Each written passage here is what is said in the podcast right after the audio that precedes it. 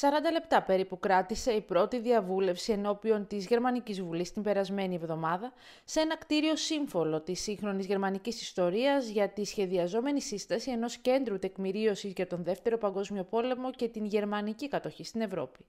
Πίσω από το σχέδιο βρίσκεται κυρίως η Υφυπουργός Πολιτισμού Κλάουντια Ρότα από τους Πρασίνους, πρώην Αντιπρόεδρος του Γερμανικού Κοινοβουλίου, η οποία έχει ασχοληθεί ιδιαίτερα με την κουλτούρα της μνήμης αλλά και της διάδοσης της ιστορικής γνώσης για τις ναζιστικές θηριωδίες μεταξύ άλλων και στην Ελλάδα. Για την ίδια η δημιουργία αυτού του κέντρου υπό την εποπτεία του Γερμανικού Ιστορικού Μουσείου αποτελεί ένα από τα σημαντικότερα στοιχήματα της θητείας της. Έχει να κάνει με την κατανόηση της γερμανικής ευθύνης, η οποία δεν είναι μόνο ηθική αλλά και πολιτική, ανέφερε από το βήμα της Bundestag.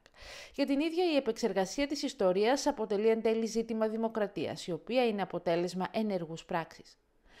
Μιλώντας για την σημερινή κατανόηση των συνεπειών της γερμανικής κατοχής στην Ευρώπη, αλλά και τα άγνωστα σε πολλούς ναζιστικά εγκλήματα, έκανε ρητή αναφορά και στην Ελλάδα, η οποία υπέστη βαθιά τις συνέπειες της κατοχής, όπως και άλλες χώρες των Βαλκανίων ή της Ανατολικής Ευρώπης. Άλλωστε, όπως ανέφερε πρόσφατα σε εκδήλωση της Ένωσης Ξένων Ανταποκριτών, απαντώντας σε ερώτημα της ελληνικής υπηρεσίας της Deutsche Welle, και η Ελλάδα θα αποτελέσει αντικείμενο εντατικής μελέτης στο πλαίσιο του νέου κέντρου. Σύμφωνα με το σχέδιο της γερμανικής κυβέρνησης, το νέο κέντρο με έδρα το Βερολίνο θα έχει ως βασική αποστολή την επιστημονική έρευνα, τη σύσταση αρχείου, τη δημιουργία εκπαιδευτικών προγραμμάτων, ανταλλαγής με άλλες χώρες, αλλά και την πρόθεση του δημόσιου διαλόγου για την διατήρηση της ιστορικής μνήμης.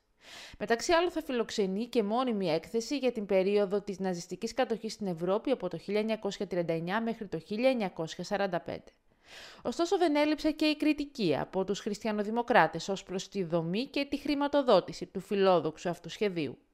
Παρόμοια κριτική ασκεί και η εφημερίδα FAZ, η οποία σε σχετικό άρθρο της τονίζει ότι παρά τη σημασία του, το νέο κέντρο εμφανίζει ήδη πρώτη συστάσεώς του προβλήματα.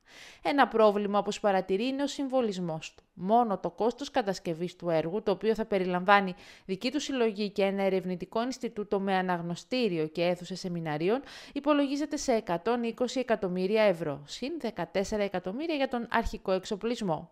Το κέντρο αυτό αποτελεί επίσης μια ιστορικοπολιτική χειρονομία ισχύως, στέλνοντας το μήνυμα έχουμε την πολυτέλεια να επεξεργαστούμε τόσο πολύ την ιστορία μας.